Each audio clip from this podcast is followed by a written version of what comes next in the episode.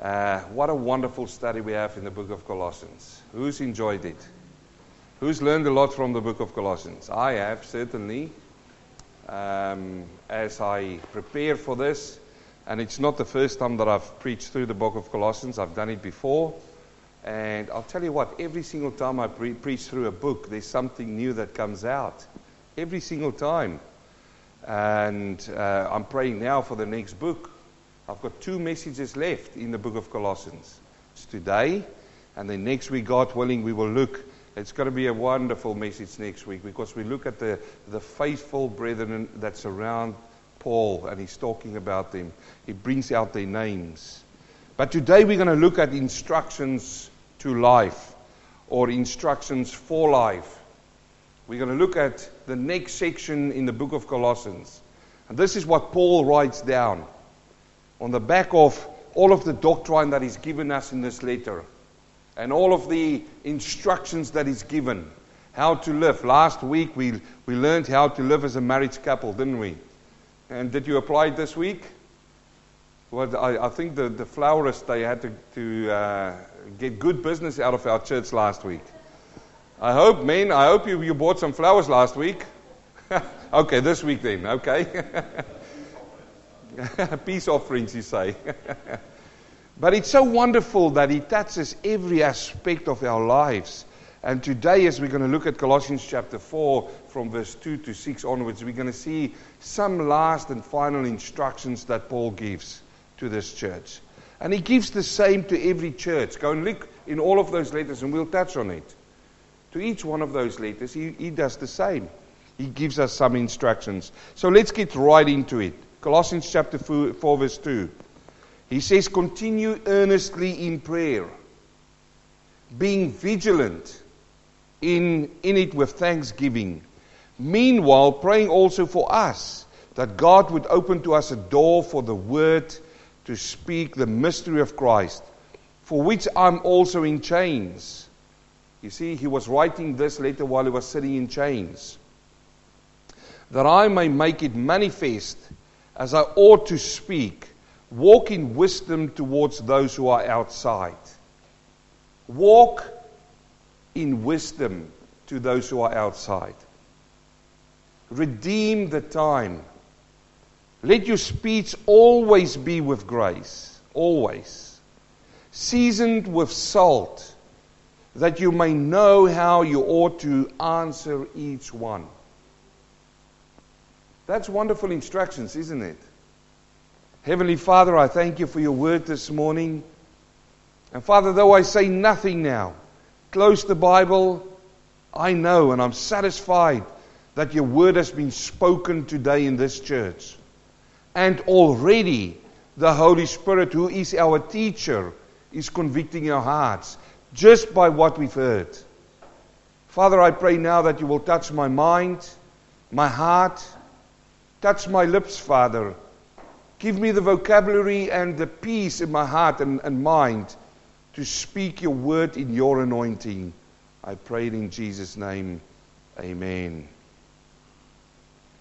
You can actually say that this passage here from verse 2 to verse 6 here is the operational side of faith. How do we operate in faith? This is what Paul writes down here. And let me say to you that this needs to happen on a daily basis. This is not something that you can tick off for the week when you come to church on a Sunday. You see, that's how some people live their Christian lives. They just come here on a Sunday morning. We currently only have Sunday morning services. I'm praying the Lord, and we might open up a midweek Bible study and a prayer and also maybe a Sunday evening service. But for now, you know, we are just here on a Sunday morning. Some people, some Christians believe that this is how they ought to live just for that one hour or two hours on a Sunday. Not this church, I say some. Because I believe this church lives like this the whole week, and this is how it ought to be. That's the operational side. You see, I want to see your faith that you proclaim in your actions. This is what we need to see. Show us the proof. And what do they say the proof lies in there? in the pudding. Yes, you taste the pudding and then you know it's good or not. And I love my pudding, brothers and sisters. But this is the whole thing. He, he says it coming right at the end of this letter, and he says there's a few things here which we need to do on a daily basis. It is operational. And look at this, look at the words here, the action words in this passage. He says, continue earnestly. Continue. Continue is not lying on a couch and doing nothing. That's not continuing. It is an action. It's going to ask something of you. He says, Be vigilant. You see that? Be vigilant. He says, Walk in wisdom. When he says walk in wisdom, it means how you conduct yourself during the week with other people, with your own family members. Do it in wisdom. He says, Redeem the time. Do you know that God is a meticulous counter? Do you know that?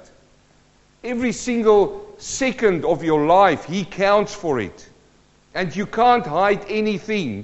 You can maybe try to hide it for the tax collectors, but you can't hide it from God. He knows it in and out. And He says, redeem your time. So, in other words, it is important for a child of God to know what you do with your time. How do you spend your time? Where do you spend your time? It's important. Not to bring it back under the law, but he uses this in this operational side of faith. He says, Let your speech always be with grace. Let your speech, in other words, when you think, when you talk, let it be with grace. Not flying off the handle not getting irritated, not saying things that breaks down, but things that builds up. It takes some effort, brothers and sisters. It's things to think about. This is how a Christian ought to be. This is how you ought to be daily, not just for that one hour or two hours or when you're in front of people that you're trying to impress. It is every single time. And then he says, answer each one. If you call yourself a Christian this morning, a child of God, there is a responsibility. Let me say that word again. There is a responsibility upon your shoulders to give the people out in the world answers of the faith that lives inside of you. The Bible nowhere teaches this concept of being an undercover Christian. Nowhere. Have you seen it anywhere? No, we stand out and people will come to you in any situation. But listen to me. If you conduct into all of the things mentioned above, you will be different than the world. You will be different than the world in how you live your life. And that will amaze the world in a difficult time this week, my brother, with your child. I mean, a child is, is so close to us. We are so emotionally attached to our children. We don't want them to see and to go through difficult things. But the way that you, as a Christian couple, conduct yourself in that thing, other people are constantly staring and looking in. If you're in the hospital and they ask you, What is your faith? and you fill out the form, the person who sees you fill it out and you say Christianity, immediately, immediately, the magnifying glass is on your actions. They see how you react constantly. And you may not know it, but that person at that point in time of their life might be at the point of crisis in their Christian walk or in deciding whether they want to become a child of God. Can you see how serious this is? You see, we read through these verses and we go, yeah, yeah, he just says goodbye and he tells him a few things. No, it is so weighty. It is so heavy on us. And it is a daily thing. You can't put it off today and say, no, you know, I'm just going to slip this one through. The eyes of the world is upon us. Now look at Jesus when he said in Luke chapter 9, verse 23, he turned to the people, and this is Jesus himself. He says, Then he said to them all, if anyone desires to come after me, what do we need to do? Let him deny himself and take up his cross often. Take up his cross often and follow me. No. Take up his cross daily. Take up his cross on a Sunday when he's in church. No. Take up his cross daily. Take up his cross when he wants to impress other people, other Christians. No. Come on, you know it by now. Take up his cross. Everybody say it. Daily. What is that cross? It is all of the above. It is living a Christian life. I think in the next couple of weeks I need to preach the sermon about show your faith in your fruit that you bear. I think that's an important message. This is a constant thing. And especially, listen to me, especially when you go home to your loved ones and when you are at home. We get so easy to impress people outside of our homes that sometimes we can think, we think we can do with our loved ones around us, our children, our wives, and we can just deal with them differently. No. You see, Jesus came first for his own, and when they rejected him, he went for the world. Isn't that right? In Psalm 86, verse 3, the psalmist say the same thing. He says, Be merciful to me, O Lord, for I cry to you only on Sunday mornings. For I cry to you only when I want something. No, no. He says, For I cry to you all day long. Wait a minute. You want to tell me that, that I need to continue in prayer the whole day? Don't you know that I've got a job? I've got a day job to do. But you need to understand what prayer is, friend. Prayer is not just going on your knees for that hour in the morning. Prayer is a constant, a constant conversation with God. I pray the whole day. I get in my car and I pray. I have a conversation with God. They'll go, oh, he's off his head now, man. He talks to himself. No, Prayer life is in you, it's ingrained, it becomes part of your DNA. It's who you are. You talk to God on a daily basis. This is what he goes on here about. There's some actions that you need to do as a child of God. And there you were thinking, oh, wait, I'm on my way to heaven, shouting victory. I'm on my way to heaven, moving with a wheelbarrow. I'm on my way to heaven because the pastor needs to get me there. No way, it doesn't work that way. The day when you were saved, you got a responsibility to grow. Who, who's going to grow you? Me? No way. You grow yourself. By doing what? By reading your word, by listening to the messages, and by, listen to this now, talking to God through prayer. That's already really heavy teaching here this morning, isn't it, Lydia? but we need to do it. Now look at this now. He says, continue earnestly in prayer. He uses a word there in Greek which is proskarterio. Proskarterio. And I just want to lift this out to you because I want to show you something here. The word here means to do something that is difficult. This word, proskarterio, means to do something that is difficult. Who knows that praying constantly is difficult? Let no man come and tell you it just comes like that. Yes, by time as you grow in the Lord, yes, it becomes like that. You start. But in the beginning, it's difficult to pray. It's the easiest thing that people neglect is prayer. Let me tell you that.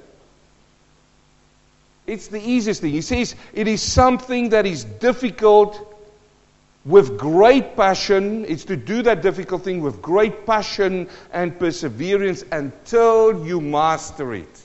Until you master it. We use two words in English to describe this. We haven't got one word to describe it. We use two words. The word continue earnestly, and that's the best that we can afford in English. That's why I love the word, the Greek language so much. They've got one word, Kylie. One word. They say if, if Paul would stand here this morning and he talk, and if he fills my spot here and he speaks Greek, which I can't, I can just work on words here, Janelle. If he stands up here and he will talk to you guys here, he would say this word, and I think he would say it like this Proskaterio. And you would say, oh, what does that mean? it means continue earnestly. It is something which is difficult, but there's two things that makes this F passion and perseverance. That's what you need in prayer. Passion and perseverance. You see, passion grabs the intentions of your mind. Have you ever done something passionately? All of us has. And you know what? If you do something passionately, you see every single fine detail of what you do. Go and test yourself next time. If, if you're passionate about something, man, there's nothing that slips your mind. Nothing. You, you are so intentive. You are so awake. You're in the moment. You can, I'm so passionate. There's nothing that's going to, this is how he says your prayer life should be. But some people, and I think this is where he's going to, they'll pray and they, oh, I've got to pray for an hour. Oh, for an hour. Whoa. And then you start praying and I'm, I'm getting there. Oh, it's five minutes. Oh, I thought I, I was praying for an half an hour there.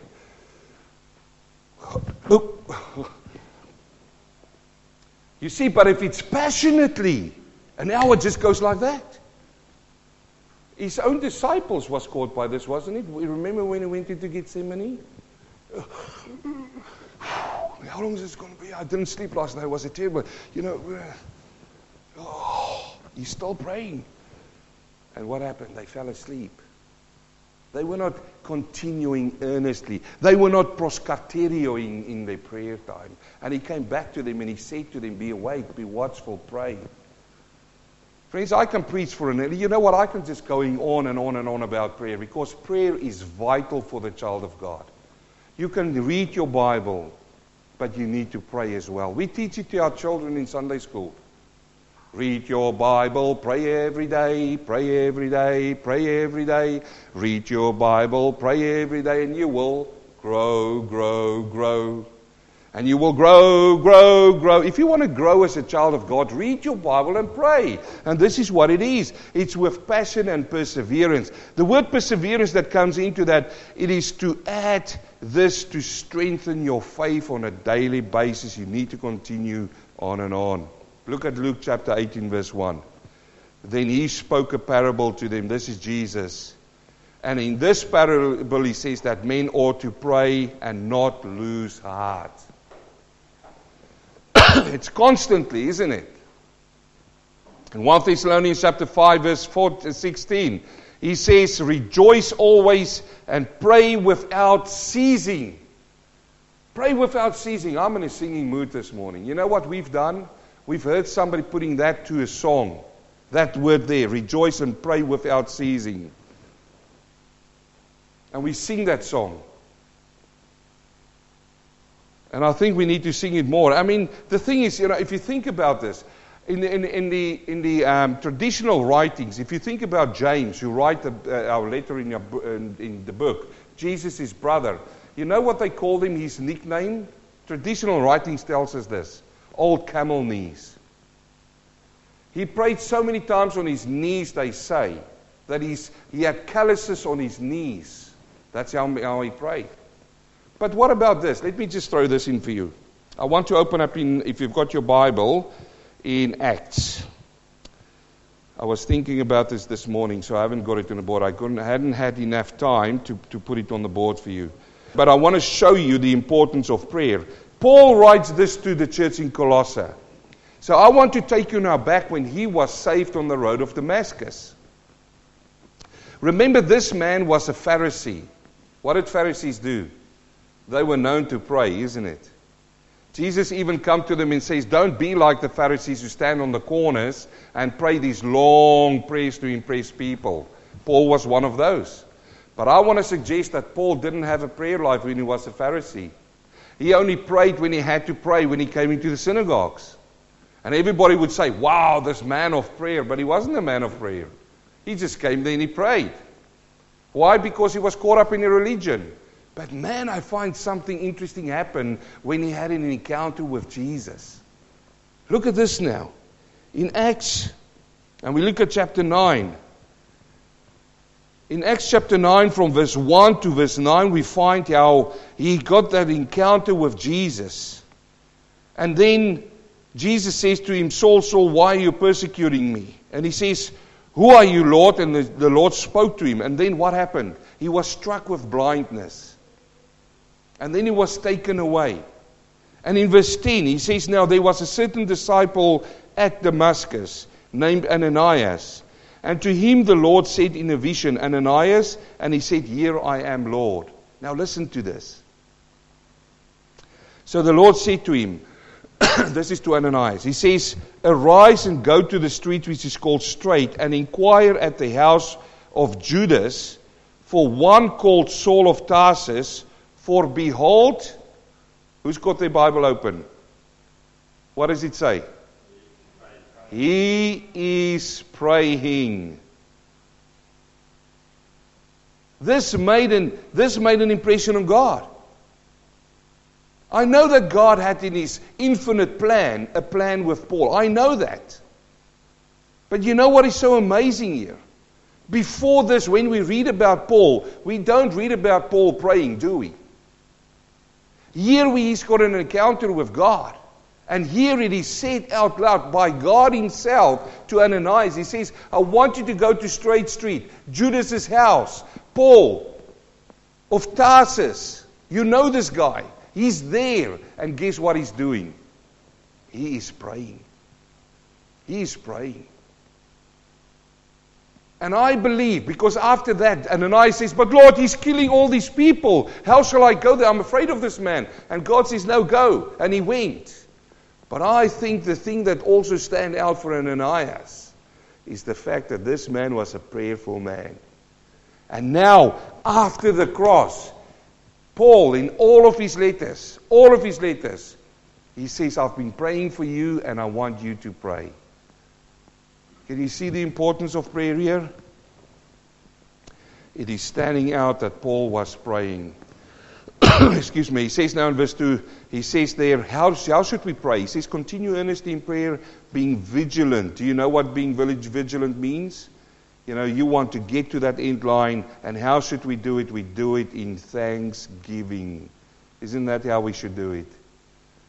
You know, I listen to some people's prayer, and the only prayer is this, oh Lord, give it to me, Lord, and this. No, no. We need to be thanksgiving to God. We thank the Lord for what He's done to people we pray for we need to be coming to the Lord with thankful hearts. You see, some people come to God and, uh, and, and they, they do the following. You know, they say, many Christians believe in prayer is a way to get God to give you what they want. Oh, Lord, I need this. I want this. And then they start praying. Isn't it true? I've seen it over my life. This is the only times when they will start praying. If people, let me tell you, I'm, I'm not telling you this because I've read it in a book. I've experienced what I'm telling you out of the experience of pastoring a church for so many years. When people go through difficult times, your phone number is the one that they are looking for. Oh, Pastor, please pray for me. My son is going through difficult. parts of my life. Now I need God. Now I need Him. And you, and, and you know, people think that this is how they can manage God. We'll manage you, God. When it's going well in their lives, oh, who's God? When it's going well in their lives, there's not even one time they hit their knees before God and pray to Him. But man, when it's going tough, when your job is in, in line or anything, then, then we want to call on to God and we want to tell Him like a nagging child. Praise becomes like a nagging child then. Oh Lord, please remember, remember that you said you will bless me. But Father, this thing now here, oh Lord, please remember what you. Is, is, is that how we should go to God? No. He says we go with thanksgiving to the Lord. Our attitude should be an attitude of thanksgiving. Listen to me this morning. Even when things in your life is not going the way that you want them, thank the Lord for that. What are you saying? even when things aren't going the way that it should go in my life, I should thank the Lord? Yes. Because, friend, nothing will happen to you if you're a child of God if he doesn't carry, carry God's uh, uh, uh, permission for that. You say, wait a minute, I'm going through this difficult time and God knows about it? Yes. You say, wait a minute, I'm going through this difficult time and God knows about it and He decides not to do something right away? Yes. You say, wait a minute, I'm going through this difficult time and God knows about it, doesn't do nothing about it, and He wants me to continue? Yes, yes. And, and wait a minute, you, you, know that God, you know, uh, and you want me to be thankful about it? Yes. Because, friends, when you go through difficult times, God builds your character in your faith. It's your reliance on Him. Yeah, I, I, had somebody come to me once and he says, Yeah, I don't pray. I said, Are you a child of God? Yeah, no, I don't pray. Because God chosen us before the foundation of the world, and you know what? I'm already there, and I don't have to talk to him. He already knows what I want. It's like my children. I know what they want, I give him what they want. I said, No, friend. How poor are you? Prayer is a conversation with God. So you don't go back to God and say thank you at all. So you just expect God needs to drop into your bucket and then drop in, drop in. And, and I said, no, you know what? You, you, are, you think that you're like a small little brat in God's family. He hasn't got any brats. No, no. We go to God and we pray and we thank Him for everything in our lives. In everything give thanks, for this is the will of God. In everything give thanks, for this is the will of God. You see, we sing that song. It is scripture, and this is how we ought to live. Some people pray this prayer. They say, Lord, if you can only do this for me in my life, I will serve you for the rest of my life. Have you heard that?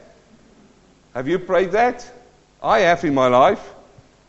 Before I knew a little bit better, Glenn, I prayed that prayer. Oh, I needed something, man, and I couldn't even remember what it, I think it was a car or something. Oh, Lord, this is the most beautiful car in the world. Lord, if only you will allow the banks to approve this loan, I will serve you for the rest of my life. That's a selfish prayer. This is what it is all about. No, no. You see, we need to give thanks and we need to pray for others. This is what he says. He's continue earnestly in prayer giving thanks, and while pray for us as well. Why did he pray for them? That God might open a door for the gospel to be preached. That's a good prayer for you. Lord, I pray that you open the door for Paul so that he can preach the gospel. He's sitting in chains, he says, and now he says that I make it manifest, manifest as I ought to speak. He was sitting there in jail, chained to a Roman soldier, and he says he wants the boldness to speak the word of God even to these people. And it's so wonderful. In Philippians chapter 4, verse 6, listen to this now. Paul again, he writes to the church in Philippians, he says, Be anxious for nothing. Oh man, that says a lot, isn't it? How anxious are we oftentimes for a lot of things? What is the opposite of anxiousness? He continues on there. He says, But in everything, by prayer and supplication, with what? With thanksgiving, let your request be known to God. And what will happen then?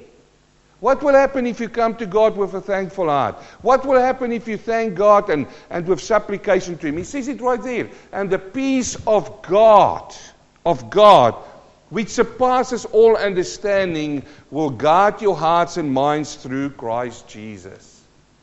Through Christ Jesus. Where is your help coming from? From Christ Jesus. Where is Jesus right now? In the right hand of God. What is the right hand of God? The authority hand of God. That means that Jesus Christ can speak a word into your life and so it will be. Who believes that? Now, this doesn't make sense to the world.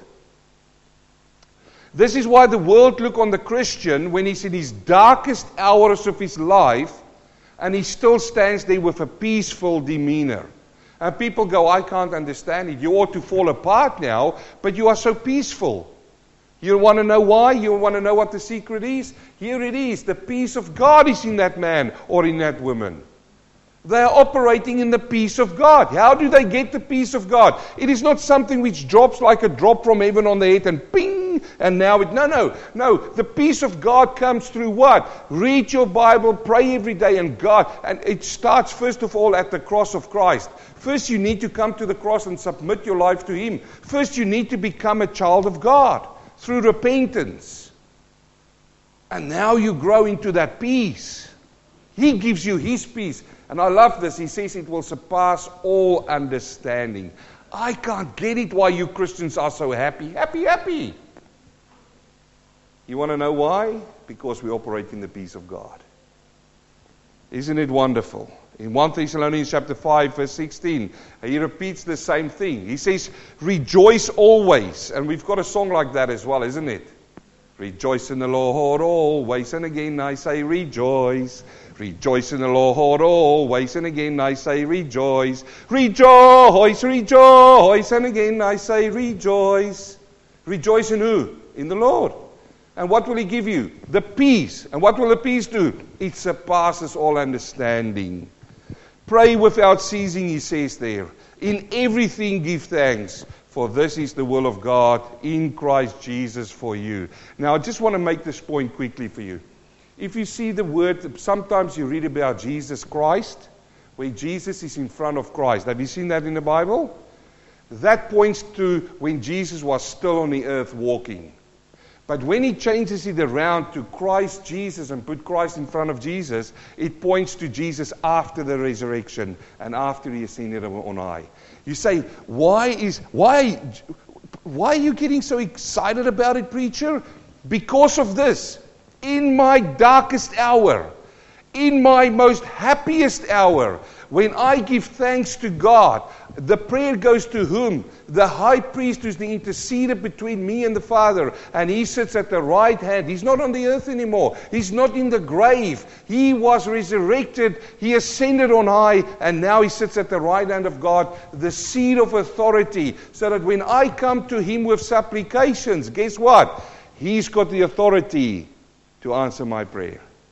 How wonderful is that? Just a switch of a word, isn't it? Christ Jesus. How wonderful is that?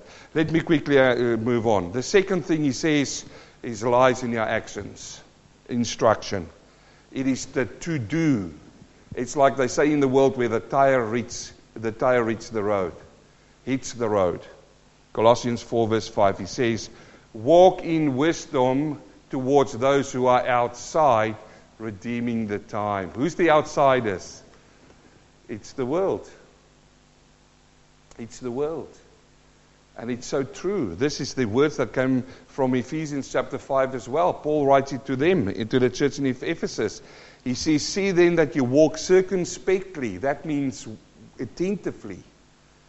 Not as fools, but as wise people. Redeeming the time because the days are evil. Who knows that? So, in an evil days, you need to redeem your time. Why? Because God counts your time. He knows what you do with it. But He says, walk in wisdom. So, this means where you go and study at the university, where you're amongst your friends, when they're not believers, where in your workplace, walk with wisdom. The wisdom that comes from Him. Jesus said it Himself. He said in Matthew chapter 10, verse 16, remember, he says, Behold, I sent you as sheep in the midst of wolves. Have you ever seen that? Would you do it? Would you take a few sheep and you, you see the pack of wolves over there and you say, Hey, you're 10 sheep. I'm going to send you in there, in amongst them. Guess what's going to happen? They're going to eat you, they're going to devour you. No, no. He sends them in there, and they, so he says, Therefore be wise as serpents and harmless as doves. Be wise as serpents. This is how we ought to walk with the people around us. Be wise. We don't go in there and in foolishness throw the pearls of God before the swine, as I see so many people do. Wait for the opportunity.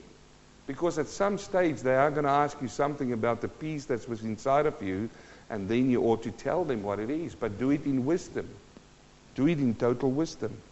And then we finish this morning with the talk.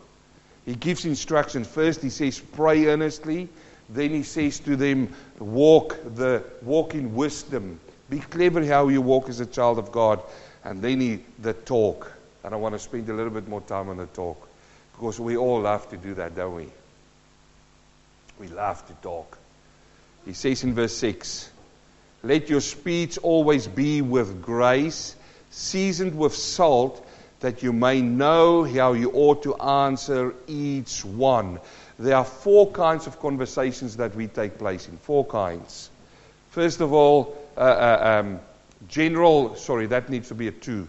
There's a general conversation. This is what we have at home and at work, isn't it? I mean, Christians come together and they ask, How's the weather doing? People who love sport will come together and talk about their sport teams. And let me tell you this morning, there's nothing wrong with that. I've had somebody once preach about how what a sin it is to, to have sport in the world and, and how what a sin it is to talk. No, we are people, we're living in the world. We're not cut off from everything. There's politics going on around us, isn't it? Are you talking about politics that's happening around you? Of course. We're living in this world. Again, be wise amongst the world. It doesn't say we can't talk about it now. Politics happens. Who knows about the economy? Who talks about the economy? Nobody in this church. No. Oh, no, brother. We just talk about the Bible 24 7. No, we live in this world. People talk about the economy. People ask about their finances which they can invest. What's wrong with that? If that takes a, a, place above God, that's where the error comes. And the love for money is the problem here. Not money itself. And, and people talk about a variety of things. And, and in these conversations, we have them. And then we have faith conversations. We have them at home, when you talk at home to your children about the Bible or your children. But we also talk here at church about it, don't we? We may talk more about it at church, faith conversations. Now, these conversations is important for us. And this is what we do. Uh, and we use faith conversations to teach and to train. But there's also five things, or ways of talking to each other. And this is, I'm coming to a point here. This is what we do. There's five ways of speaking. First of all, we can do dictating. Have you been in that situation? Where you tell somebody to do something. And in all of this, all of this, Paul says let your speech be with grace. So when you dictate, he says, look, sometimes you're going to be in a position where you have to go to somebody and say, I want you to do this. That's dictating. Now it's how you do it. You can go over to people and say, I want you to do this and I want you to do it now. Are you going to do it? Of course I'm going to do it. Straight away. I'm out of the blocks when you say it to me like that. But what is it building inside of me? Resistance. Or I can come over to you and say, Can you please help us and do that? That's a dictating as well. And then there is debate. And debate is good. It's giving opposing views. And we have to do that. Everybody in this place has got a view. I mean, everybody looks at me out of different eyes. Everybody's got a view and an opinion about me. You've got an opinion about this building. You've got an opinion about vehicles. You walk out of there and I say, man, gee, I love this Toyota which is standing over. You go, no, I don't like Toyotas. Now let's have a debate over that. Tell me your views and why you don't like it, and I'll tell you why. That's a debate. We have that. And then also discussions. Now that's an open conversation. It's similar to a debate, but it's a little bit more open, okay? Debates can be a little bit confrontal. Uh, open discussions a little bit more wider. And then we have deliberating. Uh, that's when we have to make a decision and we need all parties to come together. Now we deliberate. We, we accommodate people. We compromise a bit to come to a point. We're all conducting this on a daily, maybe weekly basis. And then we have dialogue. Yes? Exploring one another. I want to know more about you. You tell me more about you. And so we dialogue. All of these things happen. Now, in all of this, in all of this, Paul comes and he says, Let your speech always be with grace. When you do the debating, when you do the dictating, be with grace, seasoned with salt. That's why I enjoyed your testimony this, this morning so much, Robin. That's why when you sat down and you wrote out that little eulogy and you sent it on, and the people accepted it, I, can, I didn't read it, but I can just imagine if it's so accepted by the people, it must have been with grace and it was with seasoning of salt. This is how we ought to live. Our biggest problem in life is what this tongue can do. James writes a whole passage about it. And that is so important. I want to talk about seasoned with salt. Salt. In Mark chapter 9, verse 49, Jesus says, For everyone will be seasoned with fire, because we know that fire purifies, and every sacrifice will be seasoned with salt. Salt is good, but if the salt loses its favor, how will you season it? Have salt uh, in yourselves and have peace with one another. You know what we use salt for? You put it into your food, isn't it? Otherwise, it's bland. We're going to have soup a little bit afterwards. It's the first Sunday for soup. Praise God. we couldn't, yeah, we've waited for the soup day. The soup kitchen is open after church. But you know what? Each one of us is going to have our soup and we're going to drink it. And to your taste, listen to me, to your taste, it might be bland or there might be too much salt in.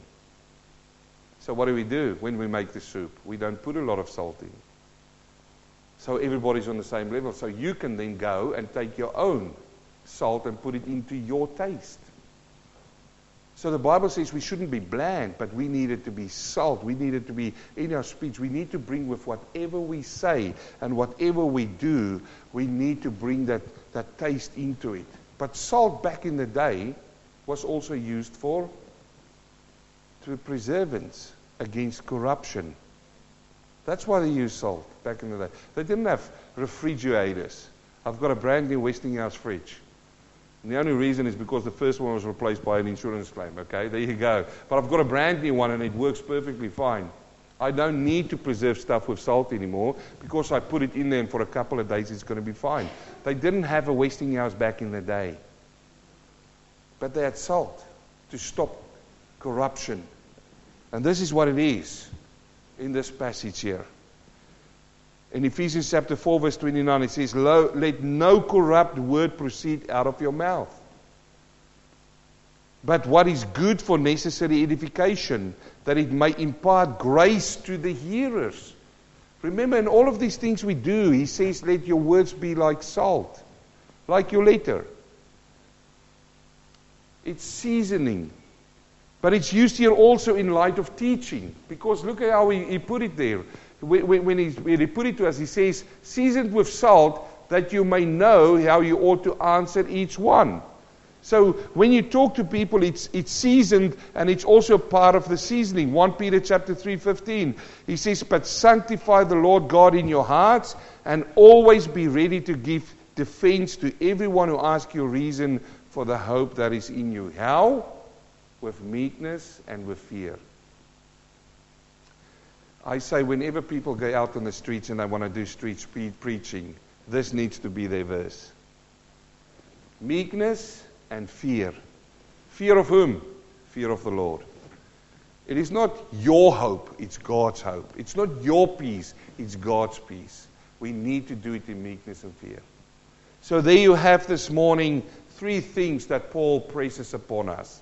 First of all, continue earnestly in prayer. Do it so. I know it's not something some people might not be prayer, but keep on doing it with passion and perseverance, and you will master prayer. And it's not something which you master and tick the box. Friends, honestly, in my life, I pray to God. I pray for each one of you. Every week, every one of your names, I call before the Lord. There's some people who's already moved on out of the church, but I still call their names before the Lord. I go before him and say, Lord, Father, I'm thinking about Brett this week, Lord. I just put his name before you. I don't know what he's going through this week. But you know, Lord. Why do I do that? Is it because God doesn't know what's going on in his life? No, he knows everything. I said it before. It's not as if God is sitting on his throne and, you know, he's slumbering away and, and he goes, oh, I'm just going to take a rest and and then all of a sudden he, he woke up and there you go and something happened. You're like, oh no, what happened to him? God doesn't sleep, friends. He knows everything that happens in your lives. But when I go to him and I mention your prayer to him, you know why I do that? It's because I love you with the love of the Lord. And I said, Lord, these people are so important to me. I want to bring their names before you for this week. Maybe they're going through a difficult, I don't know. This is why we pray. This is why we bring it to Him in prayer. Look at Paul. He prayed for people that he didn't even know in areas. He says, Lord, I'm going to preach in that area and I want to already pray for those people. Secondly, we need to walk in wisdom.